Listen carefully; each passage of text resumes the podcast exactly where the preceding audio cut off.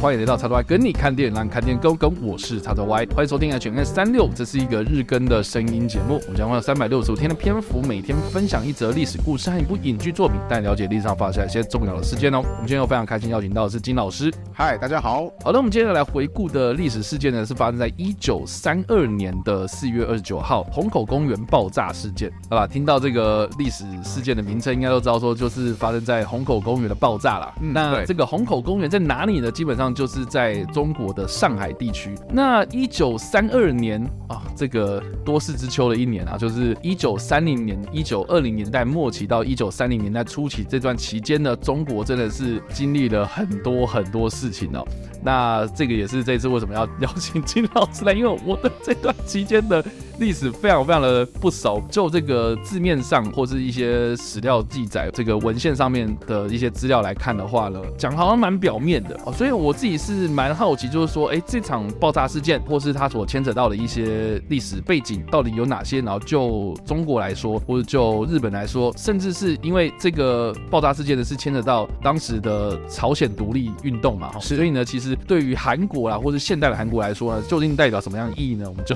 让金老师。帮我们补充一下。好的，其实，在一九二零年代的后期，世界上发生一个真的是改变后来世界局势一个重要的历史事件，嗯、就是发生所谓全球金融性的恐慌。一九二九年的时候，对，没有错。这个我们 H M N 之前也有提到过，就金融大海啸啊，华尔街崩盘啊，很多人就是股票变废纸嘛，然后直接从那个纽约大楼上面直接跳楼这样，然后有机会可以遇到 N I B，就是也往下面跳。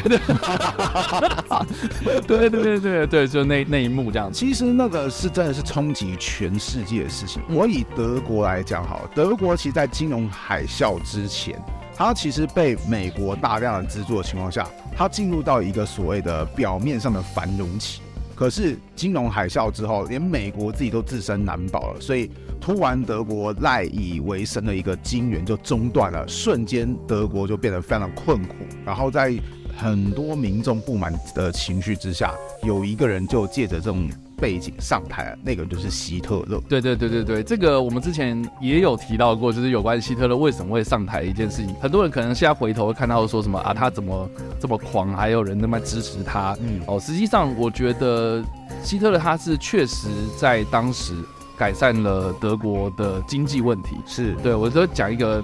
蛮有趣的一个数字，因为最近才看到。啊，他就说德国马克哦，当时兑换美元的这个汇率原本是一比四吧，嗯，原本是一比四，然后结果他们战败的时候呢，呃，竟然是一比五万。哇，然后这个金融大海啸之后呢，一比四点二兆，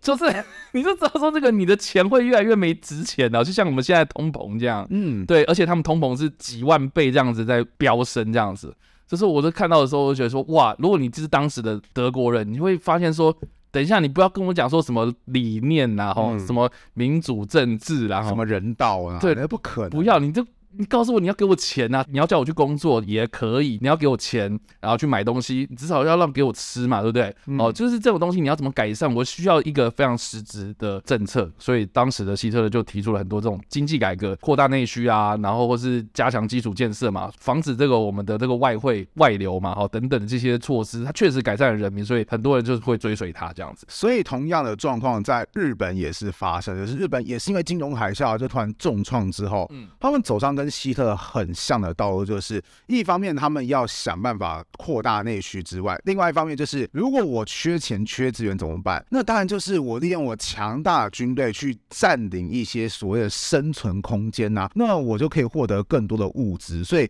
日本也是在一九二零年代后。然后以及到一九三年代初开始大规模的对中国这个地方开始用兵，包含就是很著名的九一八嘛，把整个中国东北都给拿下来。对，所以对于当时的中国来讲，它是很受到日本的威胁，而日本会这么做，就跟当年的金融大海啸有相当大的关系。那这个虹口爆炸案其实它背景牵涉非常多，它还包含就是说，当日本它打下了中国东北之后，其实陆军是主导九一八事变的，然后陆军就是有一种就是你看吧，我占下整个满洲，哎，我为帝国延续了生命线，哎，啊，你海军做了什么事情？钱花的比我们多，吃的比我们好，结果呢，也没对帝国做什么贡献啊，哈哈。哎，海军确实是比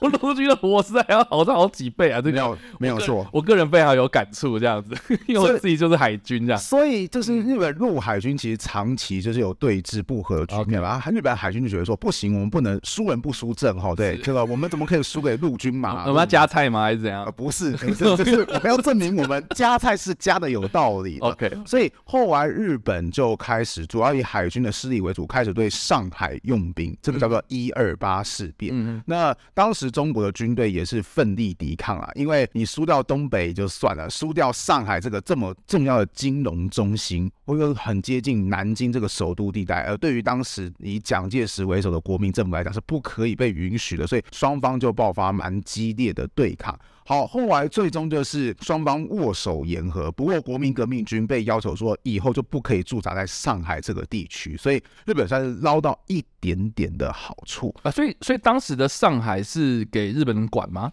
对，没有错，可以这样讲。因为上海.上海这个地方，它当然原本是中国的领土嘛。是。可是自从就是清朝末期哈，很多外国势力入侵之后，他们都会在一些地方成立所谓的租界区。上海也包含了租界区。本来就是租界区以外，中国政府都还可以驻扎部队，毕竟这是我的地盘嘛。嗯哼。可是，在一二八事变的时候，是变成说整个上海区都不可以驻扎中国的部队，所以当时中国对于上海的控制是变得越来越薄弱，而且我刚好提到上海距离南京超级近，所以其实这就造成另外一个国防上的破口。等一下，可是上海我们之前应该有提到过，说是所谓的租界区、租界区这样子嘛，嗯、然后甚至包括后来可能四行仓库就是在租界区的那个河的另外一端嘛。是，那所以我们好了，这个我们中国中华民国当时啊。嗯对于上海是租界区以外的，我们也都不能管吗？没有错啊，所所以整个城市我们都管不到，这样没有错。所以其实对于这么惨哦，对，对于当时来讲，这还是一个蛮屈辱的一个状况。对啊，国家的国土竟然不能管。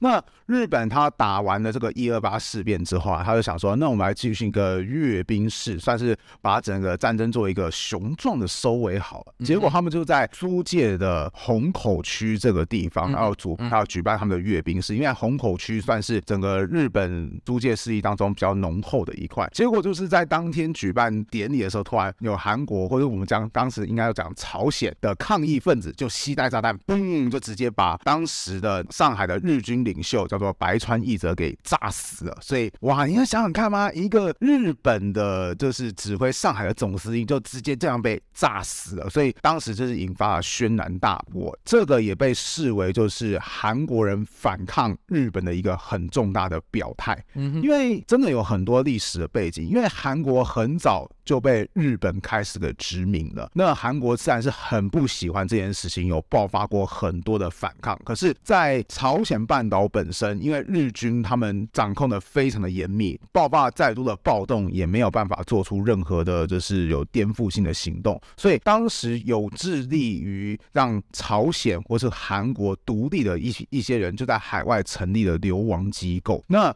其中比较大的集中地就在中国，因为第一个距离近嘛，对不对？是是。然后另外一个就是中国当时也被日本入侵啊，所以双方有点一拍即合，就是韩国说我要对日本搞破坏。然后中国就是那种啊，敌人的敌人，当然就是朋友啊。那你有什么需要，我就帮助你。所以其实这个虹口道场的爆炸案是有点像是中国的部分人士，然后跟韩国的流亡政府双方一起结合之后所爆发的一个抗议事件。大家抗议的非常的激烈，就是直接把别给炸死。比较有趣的一点哈，就是这一方面代表着韩国流亡政府，这是一种就是示威的态度嘛。然后另外一方面也是中国内部对于当时国民政府抗日比较软弱，或是整个抗日局势不容乐观的一种就是比较激进的表态，所以这个事件才会在当时算是引起了一种轩然大波。嗯，更有趣的一点就是，相传啊，当时帮助韩国人的一个重要人物是谁呢？就是斧头头帮的老大王亚樵。然后、哦、他会跳舞吗？呃，他不会跳舞，对，他其实那个他不会像周星驰一样，就是跳舞会。那他叫人是用放炮的吗？对，那个、那个、那个、那个、那个都不会遇到，他也不会遇到，就是太极拳或者是狮吼功，对，那个。但斧头帮是真实存在的。王老乔他其实就是在上海发迹的一个黑帮领袖。哦，那。他就是在九一八事变之后，他突然转变成一个这个爱国正义魔人，一天到晚就说你不抗日我就挂掉你的那一种。呃，我其实很不喜欢他这种行为啊，因为我会觉得说这样蛮情勒的。对啊，超级情的，就是你要给我抗日哦，不然的话我就那个什么，你也别想活着。我觉得很奇怪，你那么喜欢抗日，你为什么不去直接挂掉日本人，反而是先威胁自己的？好，不管怎么样，就是刚刚有提到王亚乔，他是上海的黑道领袖之一，所以他其实人。生地手又有很严重的抗日的倾向，所以他其实是有帮忙当时的韩国流亡政府去进行这方面的事情。嗯哼，所以这大概就是整个虹口爆炸案的来龙去脉。其实真的某方来讲很复杂，因为它不是只有中国跟日本本身的事情，它还加入了韩国这个流亡政府的概念。的确不是不好理解了。那这件事情，我看那个资料显示，就是你刚刚有提到过嘛，哈、嗯，就是说这个白川义则，也就是日本的这个算总司令吗？是是上海派遣军的总司令。对，所谓叫上海派遣军的意思，就是说派到上海的那支军队的总司令。对，因为当时的丢炸弹的这一个。韩国人叫做伊凤吉嘛，是对。那这个人呢，他就是把这个炸弹放到水壶里面去，然后就直接投掷，然后就丢到了当时就是在讲话的这个白川义则这样。嗯、那当场呢，这个白白川义则呢就当场急救无效，因为他就身中两百零四片的这个弹片这样子，然后当场死亡。嗯、那另外呢，还有炸伤的这个驻华公使。日本的这个驻华公使啊，是算大使吗？哦，重光葵他的脚，然后还有这个日本海军的算第三舰队的司令长，然后野村吉三郎他的这个右眼被炸瞎。那其他的这些官员呢，在台上的这些官员呢，也有受到一些波及这样子哦。所以呢，这个算是这这 这个这这要怎么讲？这个算是一个成果还蛮卓越的一个事情吧？嗯、哦，就是说，如果就这个反抗军的角度来看的话，哇，他真的是这个伊凤吉啊。他确实是做了一个非常大的一个壮举哦。那这个伊凤吉后来也被捕了，然后也被严刑逼供啊。那当时这个伊凤吉的听说就是在承受这么大的痛苦之下呢，他还是坚持说他是一个人干这件事情哦。啊，但是我比较好奇的是说，那这个爆炸事件之后还有什么样的影响，或是对中国来说啦，或对韩国当时的这个朝鲜独立运动有什么样的影响呢？这个金老师帮我补充一下。其实我觉得哈，这个大部分人虽然。对韩国不陌生，是，或是对后来南北韩也不至于到说不了解的地步。但是其实我们姑且讲南韩政府好了，它的成立之初其实是权力上还蛮勾心斗角。嗯，南韩第一任的独立总统叫做李承晚。但其实李承晚他虽然也有一些抗日的举动，但是在当年哈，我跟你讲过，韩国流亡政府当中，威望最高的不是他，而是一个叫做金九的人，金就是黄金的金，然后九就是一二三四五六七八九的那个九，OK，金九，而且这个金九就是负责策划跟指挥整个虹口爆炸案的人，所以你会知道说，这个人他其实是真的有做出一番事情的。那在这个虹口爆炸案爆发之后，日本当然就是说啊，我们要赶快去追一些韩国流亡政府啊。那金九就在算是中华民国政府的掩护之下，然后就是有顺利的逃出来，没有被逮捕。所以这个可以看得出来，金九他跟国民政府的合作也算是蛮有密切关系的，甚至到现在，金九都被人誉为是韩国的国父。那这不就很奇怪了？一个韩国的国父，然后在一个抵抗组织做这么有利的事情的人，他为什么反而不是韩国独立之后的第一个总统呢？对啊，对吧？这其实就要牵扯到说，因为当时韩国独立运动的团体非常非常多，那李承晚。他其实是在众多独立团体当中，跟美国比较亲近的那个团体，所以后来等到二次世界大战结束之后，美军暂时控制了朝鲜半岛的南部，那美军就在想说，那我们要找谁来进行合作？因为我们迟早也要撤退啊，这边必须有一个跟我们愿意合作的新政权啊。那金九其实。美国人跟他不是很熟，即便金九在韩国的威望比李承晚高非常非常多，但不熟啊，反而是李承晚跟美国人比较亲近啊，所以在美国人的支持之下，李承晚才当上了这个总统啊。对啊，其实啊，这个有时候真的讲政治这种东西哦，真的不是说哎谁贡献大啊，或者谁威望高啊，你就一定能够坐上这个位置，尤其是国际政治之间那种角力之下，往往结果跟我们一般人所想的非常非常的不一样。啊，所以就是有关系没关系嘛，没有错，没关系就有关系了。而且更更好玩的一点是，金九他明明是一个这么为韩国独立运动奉献良多的人，可是其实真的，我刚才讲过，就是独立的组织非常非常的多，而每个人立场不一定都一样。金九到最后，他反而被更激进的韩国独立组织就给暗杀了。我的天哪，他们。的国父就这么被对啊给做掉了，正因为他被暗杀，所以他其实反而没有太多执政的机会。那不执政就不会犯错嘛，所以他才会可能后人对他的的地位或是追想才会那么高，就是啊，你看万里承晚做的多烂呐，对不对？然后如果是金九来，那就不一样了，所以可能因此又再度拉抬他死后的声誉。但是其实透过这些虹口公园爆炸案呐、以及这个虹口公园爆炸案的幕后的主谋金九，以及就是后来韩国独立这样一系列讲下来，我其实是想告诉大家说，这个过程当中，如果大家觉得很复杂的话，是真的很复杂，因为在当时的任何一个国家，不是只有你内部派系的事情，往往还会加上外国势力的干涉。啊对啊，像我们刚刚讲的那个虹口公园，表面上看就已经有中国。韩国、日本三个国际势力之间的角斗，双方各自有各自的想法。对于日本来讲，它就是要加强对东亚的侵略嘛，或者说东亚的占领，因为它本身经济非常非常的匮乏，这是受到美国的影响。哇，你看越扯越远嘛，对不对？那对于中国来讲，就是它必须得抵抗日本呐、那既然要抵抗的话，能够结合一切资源抵抗，有什么不好呢？所以才会跟需要去反对日本的韩国势力。做结合，这一切一切都是在那个国际政治当中，然后双方呃，应该说好几方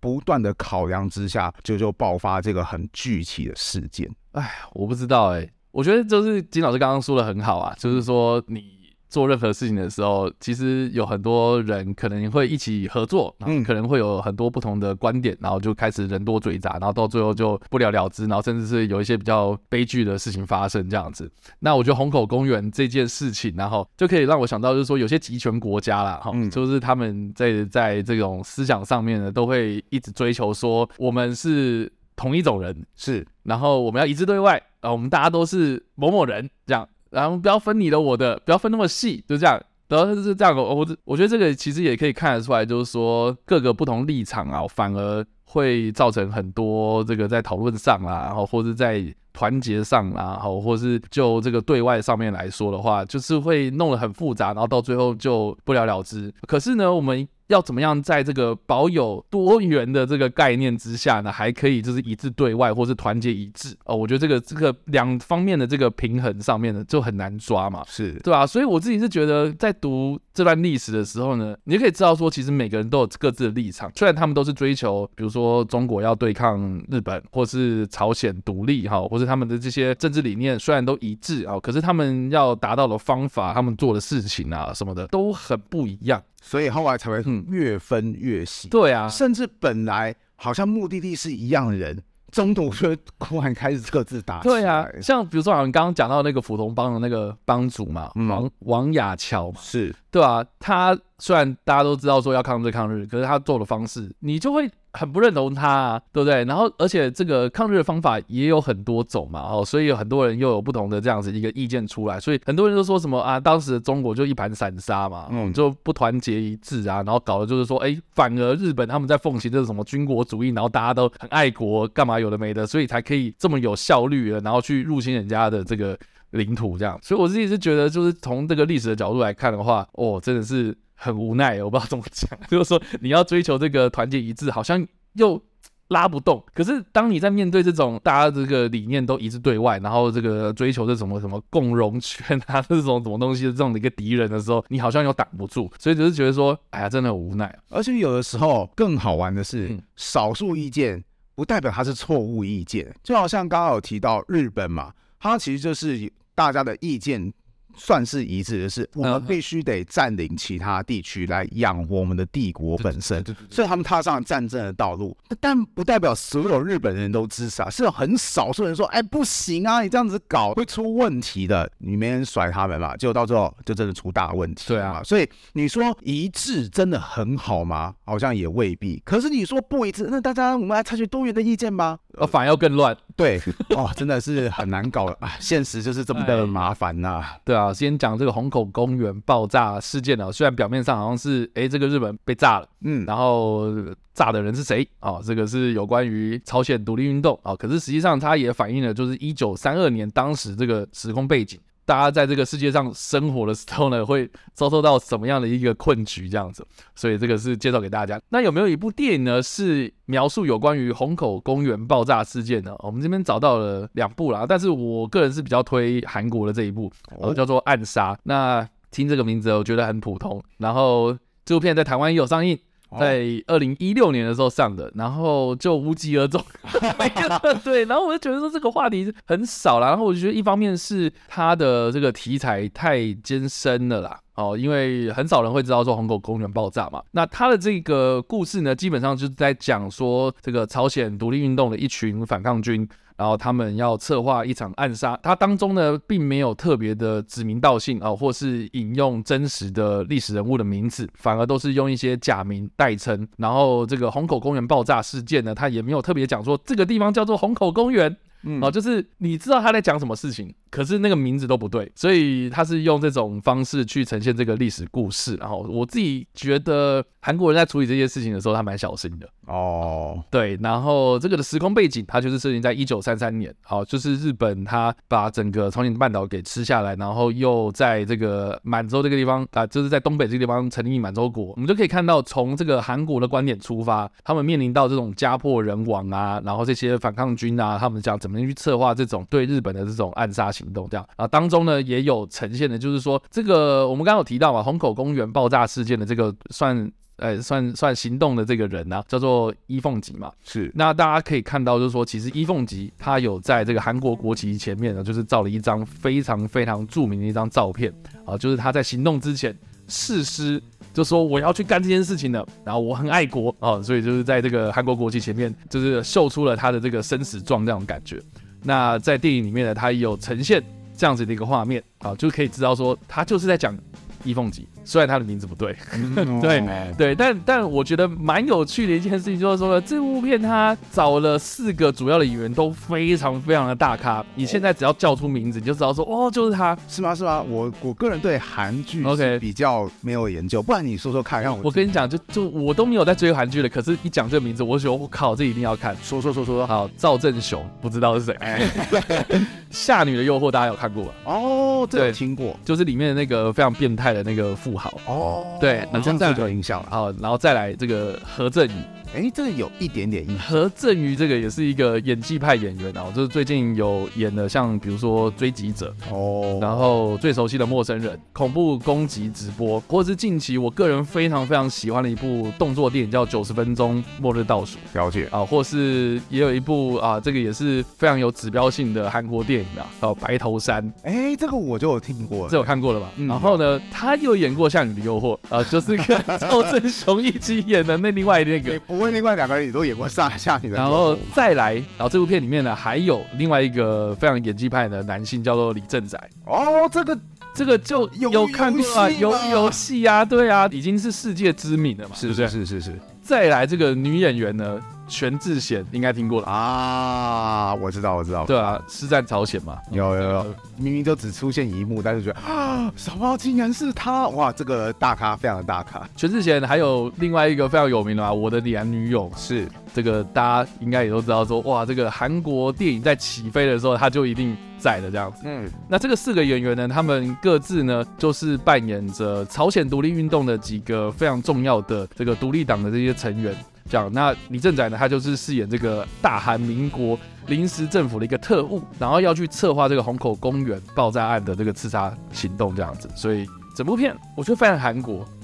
非常非常的韩国这种激情，那种韩国爱国明星，是不是说每一句话都要铿锵有力的那一种啊？但我觉得韩国电影都这样啊。对啊，那个都会觉得说啊，你你们下一刻会不会血管爆炸？因为每个人讲话情绪都很满，那我很担心他们会高血压。但我觉得不会，因为这几个演员，大家如果看过他们演戏，就知道说他们的，可是就真的是演技派。嗯，然后演演戏也不会是那种很浮夸啦，那种韩国你知道韩国电影就是有时候有些很浮夸，是是，但是他们就不会。啊，我自己是觉得，就是他们在呈现这个历史的那个精致的那个细致度上面来说的话，呃，我就是觉得还蛮值得一看的。了解，就是说这部片好像在台湾不怎么有名。其实我有以前待过的一间学校的某一位前辈老师，他也推荐我说，你不是很喜欢让学生看电影吗？这个我推这个样子啊，所以这部片他推着对。对，因为这部片其实刚刚有讲到，他很适合去讲韩国独立运动，嗯，交代一些背景以及实际上的状况。所以其实我也一直都想看这部电影，啊不过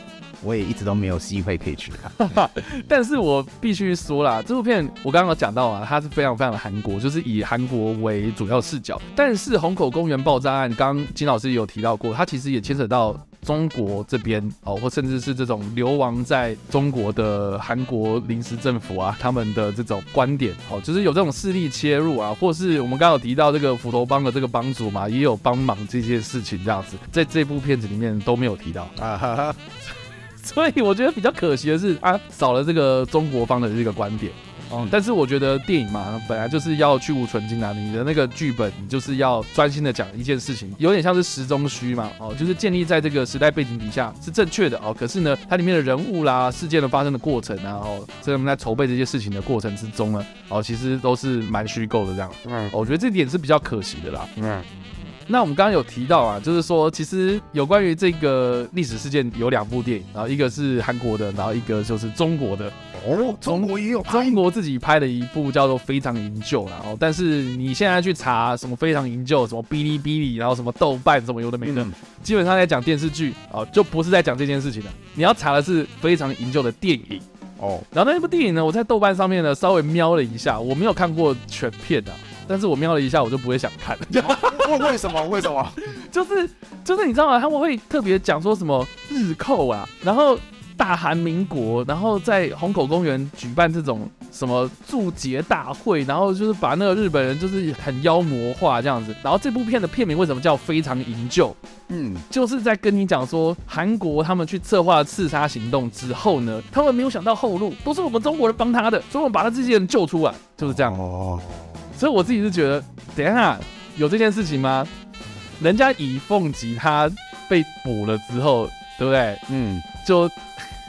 就还是挂了，就还是挂了。你们你们中国人就把他救出来吗？你们成功吗？我自己是觉得，就这个历史的观点上面，或是出发点来说的话，我觉得我就不是这么的认同了。这样，所以我不知道哎、欸，除非有什么样的机会，就让我看到这部片，然后让我改观吧。我我我不知道啊，当然可以留。我觉得这个其实两部电影结合起来的话，还蛮有趣的。就是你会发现，刚刚有讲嘛，这是三方的事情啊。日本本身大概是不想拍这部电影啊，因为谁要拍自己的总司令被人炸死呢？对啊，中国跟韩国。国各自拣选了对自己最有利的角度，然后去淡化了其他人。我觉得有时候艺术作品就是这个样子，它呈现出来的东西其实就是代表我们正在透过导演的视角去看，然后所以我们要更加小心，就是小心我们被别人的视角所来主导的。这这真的算是在放电影，然后去教历史当中